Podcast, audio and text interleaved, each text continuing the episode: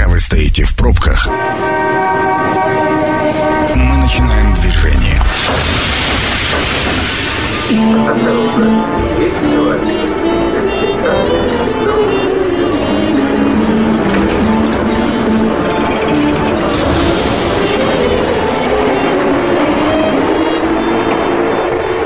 Метро. Главные темы Красноярска. Авторитетно заявляю, что на радиостанции Красноярск главный 102.8 FM эм стартует вечерняя программа «Метро». Меня зовут Михаил Мандрыка. Здравствуйте, уважаемые радиослушатели. И разговариваем мы сегодня о ситуации на сельскохозяйственном и производственном рынках Красноярского края. Ситуация вроде как, если смотреть э, тиктоки и следить за интернет-публикациями, якобы очень тяжелая. Там э, как не посмотришь эти видео, так э, в магазинах ажиотаж и все полки сметаются. Так ли это в Красноярске и в крае в целом? Спросим у первого заместителя министра сельского хозяйства и торговли Красноярского края Александра Походина. Александр Николаевич, здравствуйте. Добрый вечер. Александр Николаевич, ну, вопрос простой. А, губернатор, э, мы все следим за новостями, а, объявил оперативный штаб, да, в ходе которого контролировались э, цены на какие-то определенные продукты. Вот что это за продукты, давайте сразу для слушателей обозначим, и насколько эти, эти меры уже сейчас можно признать эффективными. Ну, я хотел успокоить всех наших радиослушателей, земляков. Э, оперативный штаб создан не потому, что у нас какие-то там проблемы с продуктами, так. а в целом ситуация в стране, ну, она всем хорошо известная и в стране, и в мире, поэтому оперативный штаб, он э, занимается многими вопросами, в комплексе рассматривает ситуацию. И, и в том числе ваши. И в том числе, да, мы говорим о том, насколько мы сегодня способны обеспечить продовольственную безопасность э, нашего государства, Красноярского края и каждого жителя нашего края. Поэтому э, штаб занимается вот такими вопросами. А, Михаил, и что? И что еще нужно сказать? Нужно рассказать, вот вы мне уже за эфиром немножко рассказали про определенные виды продуктов, да, на которые э, сейчас есть, э, по которым есть ряд решений. А, решение э, у нас одно, и задача у нас сейчас основная и главная – а коли я представляю Министерство сельского хозяйства и торговли края, это качественно провести посевные работы. Потому что продовольственная безопасность сегодня она в нашем государстве обеспечена в полном объеме, а, но всякий раз э, мы говорим, что весна – это начало нового цикла, когда как раз и закладывается фундамент и основа вот этой самой продовольственной безопасности. Но мы понимаем, что продовольственная безопасность – это часть национальной безопасности. Естественно. Поэтому мы сейчас готовимся к посевным работам, и наша главная задача – посеять. А, крестьянин должен работать в поле и а, получить э, максимально возможный результат. Это будет сделано. Если говорить о том, что сейчас у нас э, происходит с продовольственной безопасностью, всех хочу успокоить – продуктов питания достаточно, количество а, продовольствия в крае обеспечено в полном объеме, а, но есть какие-то рядовые частные ситуации, а, они вызваны в том числе, и вот э, вы сегодня упоминали про ТикТок уже, угу. вот, э, разного рода социальные сети, которые перегружены сегодня э, противоречивой информацией, очень много слухов, домыслов, ну и сплетен, вот мы помним это русское слово, так вот, вот, я... которые, которые э, активно распространяются среди населения. Но они же не, не просто так взялись, да, то есть люди, э, там, включая камеру телефона, реально видят, что в магазинах вот этот небывалый ажиотаж. Давайте его ну, попробуем ажиотаж, объяснить. Ажиотаж у нас уже не первый. Вот даже за последние там э, несколько лет мы можем вспомнить несколько примеров подобного рода ситуации. Вспомним 2014 год, когда Крым присоединился. Что последовало? Последовали санкции против России, эмбарго продовольственное. А, почему-то все предположили, что наши крестьяне, я все имею в виду а, наши оппоненты, наши противники, мягкие слова партнеры. подбирать, не партнеры, а именно, а именно те, кто не партнеры. Они предположили, что Россия после того, как будут введены санкции, упадет на колени, и мы начнем умирать с голоду. Но российский народ, он сильный. И э, история наша, нашего государства, она э, э, говорит о том, что испытаний досталось нам достаточно много. И всякий раз мы выходили с честью из этих испытаний. Так вот, в 2014 году было введено продовольственное эмбарго против России. что запретили? Запретили сыр, запретили Но возить из Европы, да, да, до, до настоящего времени. Но ведь никто не ощутил, что мы что-то потеряли. Да, может быть, на каком-то начальном этапе, там буквально месяц, полтора, два, а, значит, э, торговые сети, поставщики продуктов питания, они приспосабливались к этой ситуации, налаживались новые цепочки логистические а, поставки товаров, а, в большей степени стали завозиться продукты питания из Юго-Восточной Азии, Китай, Монголия, наши бывшие советские республики, ныне государства Средней Азии, а, Турция, Азербайджан. И вот э, за счет этих государств, э, за счет э, той логистики, которая была выстроена, мы очень быстро восстановили вот эти потерянные продукты питания. И там два варианта было. Либо все оставить как было, либо думать о том, а что будет завтра. И, конечно же, были уникальные предприняты меры э, в Российской Федерации, стало поддерживаться сельское хозяйство, был увеличен, увеличен объем финансирования отрасли. А, и что в итоге мы имеем? А, Кубань и Краснодарский край, там появились сады, яблоки, угу. груши, а, да нет, не... нет, нет мандаринов и апельсинов, но, э, но зато, по крайней мере, по многим плодовым мы закрыли э, потребность России. Сегодня э, наши земляки же видят, в магазин заходим, красивые не яблоки, сказать, что только хотел сказать, не, да. не сказать о том, что они хуже выглядят на прилавках, те же краснодарские яблоки. Ну, я не знаю, вот мне, например, они нравятся и на вкус, и на цвет, и замечательные яблоки, я считаю. А может быть, какой-то там тонкий ценитель, там какой-то нюанс вкусовой уловит, э, но я сомневаюсь. Шарлотка не та получается. Да, да, да, да. Так вот, э, э, мы научились делать классные сыры, научились делать мясные деликатесы, научились полуфабрикаты выпускать качественные, алкогольная наша отрасль, ну, я про, сейчас про пивоваров говорю, и про вина, вы знаете, что таманские вина пошли, кубанские вина, поэтому перестроилось все. И фактически население нашей страны, оно не заметило а, какого-то жесткого влияния вот таких санкций, которые, которые были введены. Мы сейчас с вами именно про территорию края говорим, ну, не считая... Я, вот... я говорю вообще про Россию, в том числе про Красноярский край. Ну, а в Красноярске можно ли сказать о том, что вот за эти 8 лет у нас прям выросло? Да, конечно, конечно, выросло. И, ну, э, одно из предприятий э, Ужурского района, э, ну, вот сейчас открыто достаточно большое количество магазинов в городе Красноярске, в том числе и в других городах и населенных пунктах края. Они производят уникальные, качественные профессоры, итальянцы приехали и научили. То есть э, итальянцы, э, им же не запретили нас учить. Угу. Они приехали и научили нас это делать. Научились делать мы классные мясные деликатесы, я как уже говорил. И фактически наша промышленность, и кондитерская в том числе промышленность, мы все перестроились. И мы стали работать на собственном сырье. Да, было закуплено оборудование, которое позволяло сделать качественную продукцию. Да, были подготовлены технологи, которые умеют это делать и знают, как это делать. Вот. Поэтому мы очень быстро адаптировались. Да и потом, вот а, второй момент, да, мы же ведь живем еще в условиях ковида, то есть вот э, несколько, два года мы э, очередное потрясение, вся Россия там, да, и весь мир, э, собственно говоря, испытали и проходили эту ситуацию. И ведь это Но тоже, тоже очень и сильно. предприятиям, и всем пришлось еще перестраиваться. Ну да, мы же помним, что вот буквально два года назад, что в марте же все это вот ну, началась да, история. Да. А вы помните, как скупали там туалетную бумагу, средства гигиены, как-то это мимо меня прошло. сахар? Да ну что, вы просто забыли, это было, ну, это наверное. реально было. Просто мы очень быстро забываем все плохое, оно уходит. Хорошее помнится, а плохое. И да, действительно, это было. И э, ажиотажный спрос, он закончился со временем, когда население просто поняло, что а, ничего страшного не происходит что все остается так, как было. Александр Николаевич в эфире сказал слово, после которого все радиослушатели сделали приемник погромче. Это слово «сахар». Я специально сказал его сахар. еще раз, потому что э, желаю, чтобы вы слушали нас на полную громкость. А, и мой вопрос-то следующий про сахар. Готовился к эфиру, вам уже тоже за эфиром немножко рассказал о том, что а, моя коллега увидела цену в крупных ритейлерах и на привозах, ну, на, на рынках, цену в килограмм сахара с разницей почти в два раза. Вот это мы как-то сможем э, дать э, людям понять и объяснить, почему так происходит?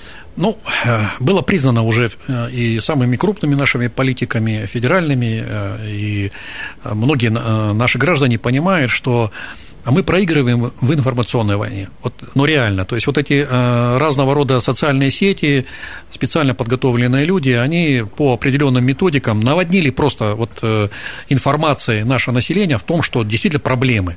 Да, и никто не отрицает, что сахара э, закупается сегодня очень много. Причем угу. я вот разговаривал с нашими двумя э, представителями, руководителями двух региональных сетей наших, Краснояр и Командор. А, мы получаем от них информацию а, такую адекватную, и она не вызывает у нас сомнений. Из первых рук. Просто. Да, что а, вот буквально за месяц ими был продан полугодовой объем сахара. То, что они продавали раньше за полгода, они продали сейчас за один месяц, то есть в 6 раз больше. Да. И сахар-то есть, он вот реально он есть. Э, сахар никуда не делся. Так а почему по прилавки-то их... на вот этих видео всех пустые? Вот давайте я доскажу. Да, по, их, по их оценкам вот этих наших специалистов по маркетингу, там, да, по ритейлу, они говорят, что вот э, вспоминая предыдущий опыт, э, еще примерно где-то две недели, но это мы в прошлом, э, на прошлой неделе с ними разговаривали, думаю, что еще неделя-полторы, и э, люди просто поймут, что больше э, сахар им не нужен, просто его некуда складывать. Кладовка дома закончится до потолка. Да, да, да, да, да, да, да, да.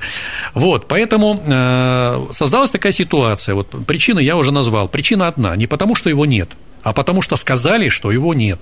Угу. И люди поддались вот этой панике, начали расхватывать сахар, там, гречку и все остальное. Ну, кто только уже не говорил. Вот я повторюсь, и Абрамченко, вице-премьер, буквально на днях говорил, и Мишустин говорил, губернатор об этом несколько раз говорил, Юрий Анатольевич Лапшин об этом говорил, министр э, Шорохов сельского хозяйства говорит о том, что, ребят, уважаемые граждане, земляки, ну, ну, сахара много, много сахара. Вот э, э, краснодарский губернатор буквально, по-моему, вчера или позавчера федеральному каналу интервью давал, 430 тысяч тонн сахара в Краснодарском крае лежит на складах. Его просто подвозить не успевает. Вот э, поломалась логистика, ну, это можно потом по этому поводу поговорить, но вот что, например, в Красноярске происходит? Так. А крупные торговые сети а, обеспечены сахаром в полном объеме, где-то примерно на 30 дней сахар вот на складах, которые они сегодня занимают в крае. Готовые к ритейлу, готовые да, к продаже. Да, продаже. Угу. Но э, ведь э, у нас э, так построена дорожно-транспортная сеть, что большегрузные автомобили, на которых завозятся продукты питания в крупной торговой сети, они могут ехать только ночью. Mm, угу. И вот ночью... Ну, да, логично. Да, ночью машина приходит с сахаром, ну, в одну из крупных сетей, там, не буду называть Ну, например, да, да, в да, центре и, города магазин. Да. Приходит туда машина, забитая сахаром, ее разгружают. Но нельзя в магазине торговать только одним сахаром, поэтому выделены площадки, они увеличены сейчас по объему, выкладывается этот сахар. Утром наши граждане приходят в магазин, помня, что вчера там кто-то из соседей им сказал, что сахара не будет, они начинают скупать этот сахар. Да, там вынуждены были э, торговые сети даже установить норму. Но, тем не менее, люди по несколько раз заходят в магазин, выносят этот сахар, и к обеду сахара в магазине нет. Сахарные карусели. Те, кто пришли следом, видят пустые полки, и у них говорят, ах, вот, она же вчера говорила, что сахара не будет, точно сахара не будет. Если даже здесь сахара нет, надо готовиться, где там у нас кубышка, давай кубышку распечатываем, будем еще сахар покупать. Но люди не могут понять, что просто завести его невозможно днем в этот магазин. Либо можно совсем небольшими партиями, там, э, грузовичками до 5 тонн завозить, потому что, ну, правила дорожного движения не позволяют большегрузам днем передвигаться по городу. Угу. Вот. Э, э, либо дождаться следующей ночи, чтобы ночью завести. Но ночью у нас люди по магазинам, как правило, не ходят, и поэтому с утра начинается все та же самая история. Ну, вот мы ждем, когда вот эти две недели пройдут, чтобы люди, ну, просто купили столько сахара, сколько они могут вот, купить, а потом все же, ну, наверное, придет какое-то осознание, ну, успокоение, что ну все, ну сахара мы закупились, мы готовы к этой ситуации. А вообще сахар, вот э, мы внимательно следим за ценами. У нас на сегодняшний день э, сахар э, продается в крупных сетях от 58 рублей 40 копеек до 116 рублей. А почему такой разброс? Цены разные. Еще раз говорю, что мы берем сейчас минимальную, максимальную ну цену, ну, да. и э, торговые сети сегодня зарабатывают деньги. Это их бизнес. И если есть э, спрос на этот э, товар, на этот э, продукт питания, конечно же, они будут его продавать. Вот, поэтому э, еще раз хочу обратиться ко всем нашим радиослушателям. Вот меня послушайте, пожалуйста, и передайте всем своим знакомым, друзьям, э, что э, сахара у нас достаточно. Ну, а недруга можете сказать, что сахар кончается, пускай бегут там, если вы хотите, для них какие-то неприятности. Ну, На реально, не надо больше сахар покупать, его Спасибо, много. Александр Николаевич. Это программа «Метро». Авторитетно о Красноярске. Продолжаем Красноярское метро. А, у микрофона Михаил Мандрык. Разговариваем о ситуации на сельскохозяйственном и продовольственном рынках Красноярского края вместе с первым заместителем министра сельского хозяйства и торговли края Александром Николаевичем Погодиным. Александр Николаевич, очень плотно поговорили про сахар, и сейчас я уже боюсь называть телефон прямого эфира 219 11 10, потому что подозреваю, что наши слушатели завалят вас по этой теме дополнительные вопросы. А мы пока начнем разговаривать именно о посевной. А, хочу спросить следующее. Я вот человек абсолютно городской, для меня Э, все процессы, происходящие вот э, в этой отрасли сельского хозяйства, достаточно далеки, но даже я, э, как обыватель, понимаю то, что посевная – это не просто там с марта-апреля по октябрь, а какой-то более глобальный процесс, захватывающий весь год. Давайте об этом. Ну, конечно. Никто на последний день ничего не оставляет, и сельскохозяйственное производство такой, знаете, это достаточно сложный процесс. И после того, как мы э, завершилась уборка, казалось бы, все, там можно отдохнуть. Это октябрь, наверное, да? Ну, это, э, это даже начало ноября. Угу. Вот. Э, но никогда так не бывает, потому что крестьянский труд это круглогодичный труд. И поэтому тогда уже начинаем готовить семена, тогда уже начинаем ремонтировать технику, тогда уже начинаем, э, значит, э, заниматься э, переобучением, подготовкой специалистов, потому что техника у нас очень современная и требует специальных знаний. И все делается для того, чтобы подготовиться вот именно к этому периоду. А посевная у нас, как правило, начинается в конце апреля, это южная территория края, начинают полевые работы. Ну и потом постепенно мы движемся в сторону севера и где-то а, примерно до 10 июня, это как раз те самые агротехнические сроки, когда нужно все посеять.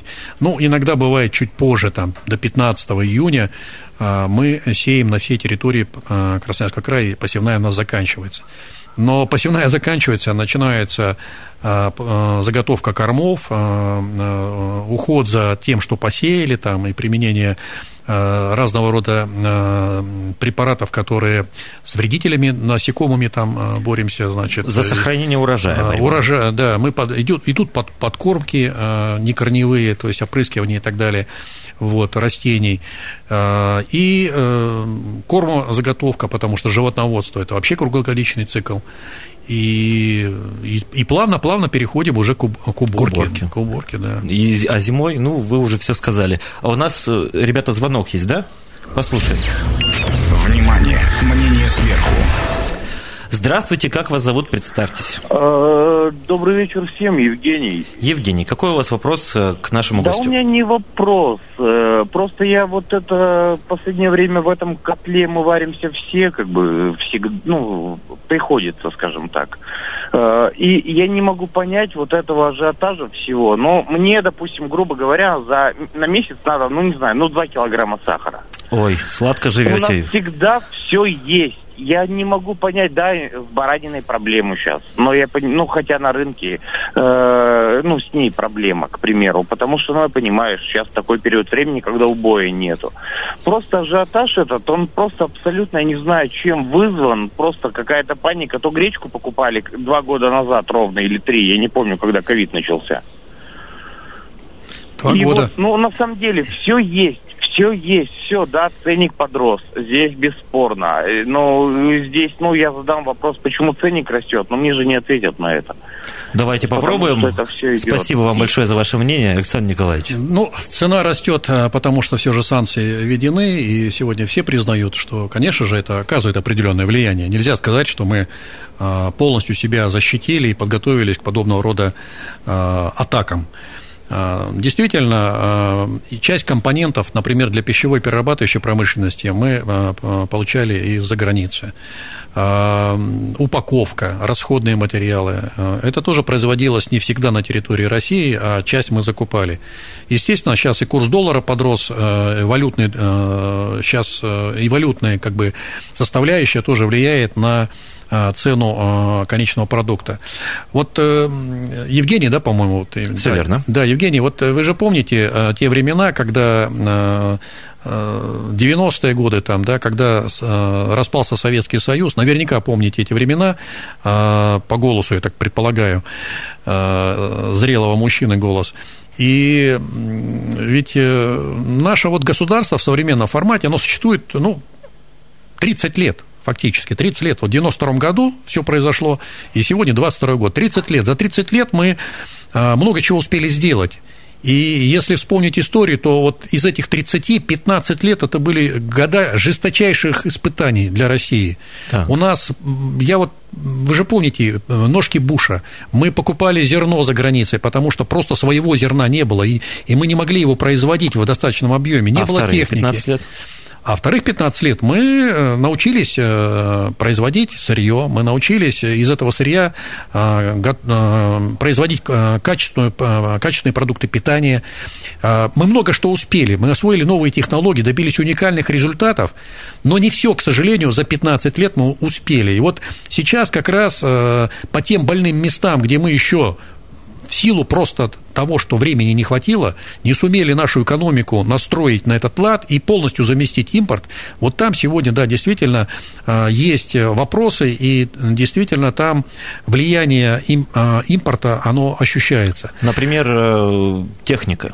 Ну, техника, вот, ну, давайте, давайте к уборочной вернемся. Да. Там у нас э, много цифр же наверняка есть, которые могут быть слушателям интересны. Я имею в виду стоимость ГСМ. А, там же много факторов, из которых потом... Э, вот очень цена. надеемся, что ГСМ все же начнет снижаться цена. По бензину, кстати, могу сказать, вот э, многие, конечно, могут критично к этому отнестись, но мы внимательно фиксируем все цены каждый день, каждый год, и у нас своя статистика в министерстве.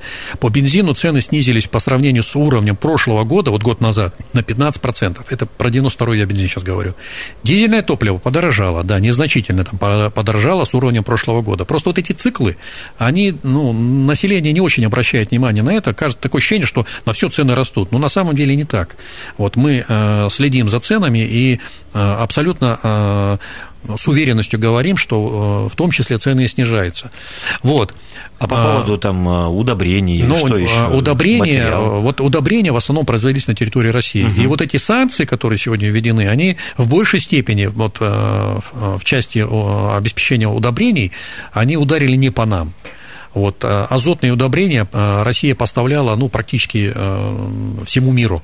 И вот эти санкции, которые введены, они сегодня ударили по агропромышленному комплексу как раз зарубежному. Кстати, вот недавно министр э, э, немецкий, там, Германии, да, министр сельского хозяйства, рекомендовал своим гражданам э, снизить потребление мяса, потому что вот у них трудные времена наступают. Ну, мясо ведь это животных надо чем-то кормить, а для того, чтобы кормить, нужно произвести эти корма. А там необходимо удобрение. А коли закрыты границы с Россией, то они этих удобрений не получат. Ну, не, не, не по-нашему, не потому, что мы не хотим, потому что что им запретили у нас покупать. А как и продукты? Продукция же тоже наверняка часть уходила за рубеж. Как сейчас аграрии? За рубеж, а вот э, страны ну, Европы... А излишки не появятся у нас? Они появятся. Страны Европы, они всегда жили с колес, и никогда никаких крупных запасов еды у них не было. И сегодня об этом свидетельствуют и э, средства массовой информации, в том числе зарубежные, которые показывают там э, пустующие, пустеющие полки магазинов. Нет, там нет голода, там э, продукты питания есть, но дефицит определенный они уже испытывают, потому что Россия и Украина вместе давали 30%, например, объема зерновых, то есть зерна мы производили для всего мира. 80% растительного, ну, не растительного, а подсолнечного масла. И вот сегодня понятно, что Украина э, в связи вот с этими э, событиями а вряд ли э, что-то сможет предоставить вот осенью этого года, потому что, понятно, там полевые работы другого характера сейчас ведутся. Вот, поэтому Россия будет продавать, но объемы продаж за рубеж, я сейчас не говорю, я сейчас говорю про те страны, которые не вводили против нас санкции, они, конечно, будут меньше чем было всегда. Поэтому проблемы будут не у нас. И э, мы-то как раз останемся с нашим продовольствием. Продовольствие будет у нас сосредоточено. И будут излишки даже этого продовольствия. А что с ними будем делать? Будем продавать. У нас открываются новые рынки. Но они не такие уж и новые, в принципе. Рынки Юго-Восточной Азии, Китай, Монголия, в первую очередь, хороший объем. Но там же забирают. тоже аграрный сектор не, не маленький. Но там и население очень большое, поэтому потребность в, наших, в нашем сырье, в наших продуктах питания колоссальная. Кстати, вот недавно, буквально позавчера, прошла информация о том, что а, Китайская Народная Республика а, объявила о серьезных намерениях в части увеличения закупа продовольствия, произведенного на территории Российской Федерации. Для нас очень хорошо. А, мы наши вот предприятия краевые сегодня присутствуют уже в Китае, э, охотно покупаются наши кондитерские изделия, молочные изделия. Я уж не говорю про сырье, там рапсы, пшеница. Это все идет на ура, потому что, ну, кстати, масло вот это растительное, произведенное из рапса, оно Э, считается маслом номер два э, в Китайской Народной Республике. Масло номер один у них арахисовое, а потом идет как раз рапс. Э, рапса у нас достаточно, и я думаю, что мы надежный рынок сбыта найдем. И так практически по всем позициям, по всем позициям, которые сегодня характеризуют развитие нашей и аграрной отрасли, и пищевой перерабатывающей промышленности, у нас неплохие перспективы открываются. Разговаривал, пока готовился к эфиру, с владельцем частной пекарни, кондитером, и она мне сказала такую вещь, что красноярская мука якобы самая вообще чуть ли не классная да, по качеству. Правильно, правильно она вам сказала. Это Но, абсолютно подождите, точно. а почему мы там условно на полках ее в таком объеме не видим, что какая-то алтайская? Там, а нет, у нас есть мука. Я просто не покупаю не кулинар, поэтому я, а... может быть, очень зашоренно смотрю. Нет. Но она меня удивила, правда, этим. Нет, она э, э, сказала вам истину, действительно так оно и есть. Э, вот если а говорить почему? о муке... какое-то зерно? Это, да, качественное зерно. У нас вот в прошлом году 90, 65% было продовольственного зерна из общего объема, то, что мы собрали. А до этого 75% продовольственного зерна. Ну, в России средний показатель где-то около 30, там, ну, максимум 40% продовольственного зерна. А у нас уникальные природно-климатические условия и технологии, которые мы сегодня используем, уникальные. Поэтому то зерно, которое используется для производства муки, обладает особыми качествами. Мука в результате становится Э, очень белой, она отличается особой белизной. И зерно, которое э, производим мы сегодня, покупается и э, зарубежными странами, и в том числе другими регионами, ну, в том числе Алтайский край у нас покупает, Амичи, Новосибирск. Вообще 43 региона Российской Федерации, вот зерно прошлого урожая прошлого года у нас уже сейчас купили. И, э, ну, отличаются там Челябинская область, больше всех взяла там, Свердловская область, Ленинградская, Псков, Санкт-Петербург, Пермь, Калининград. То есть вот э, география очень обширна. Я сейчас задам следующий вопрос, но перед этим повторю телефон. У нас еще будет возможность пару, возможно, звонков принять. 219 11 10. Разговариваем э, с первым заместителем министра сельского хозяйства и торговли Красноярского края Александром Походиным. Если вдруг у вас есть вопросы, пожалуйста, звоните. А у меня, почему я на Алтае так сконцентрировался? Вроде тоже достаточно хлеборобный регион, но судя по тому, что вы сказали, я могу сделать вывод, что в условном пакетике из Алтайского края а, есть красноярская мука?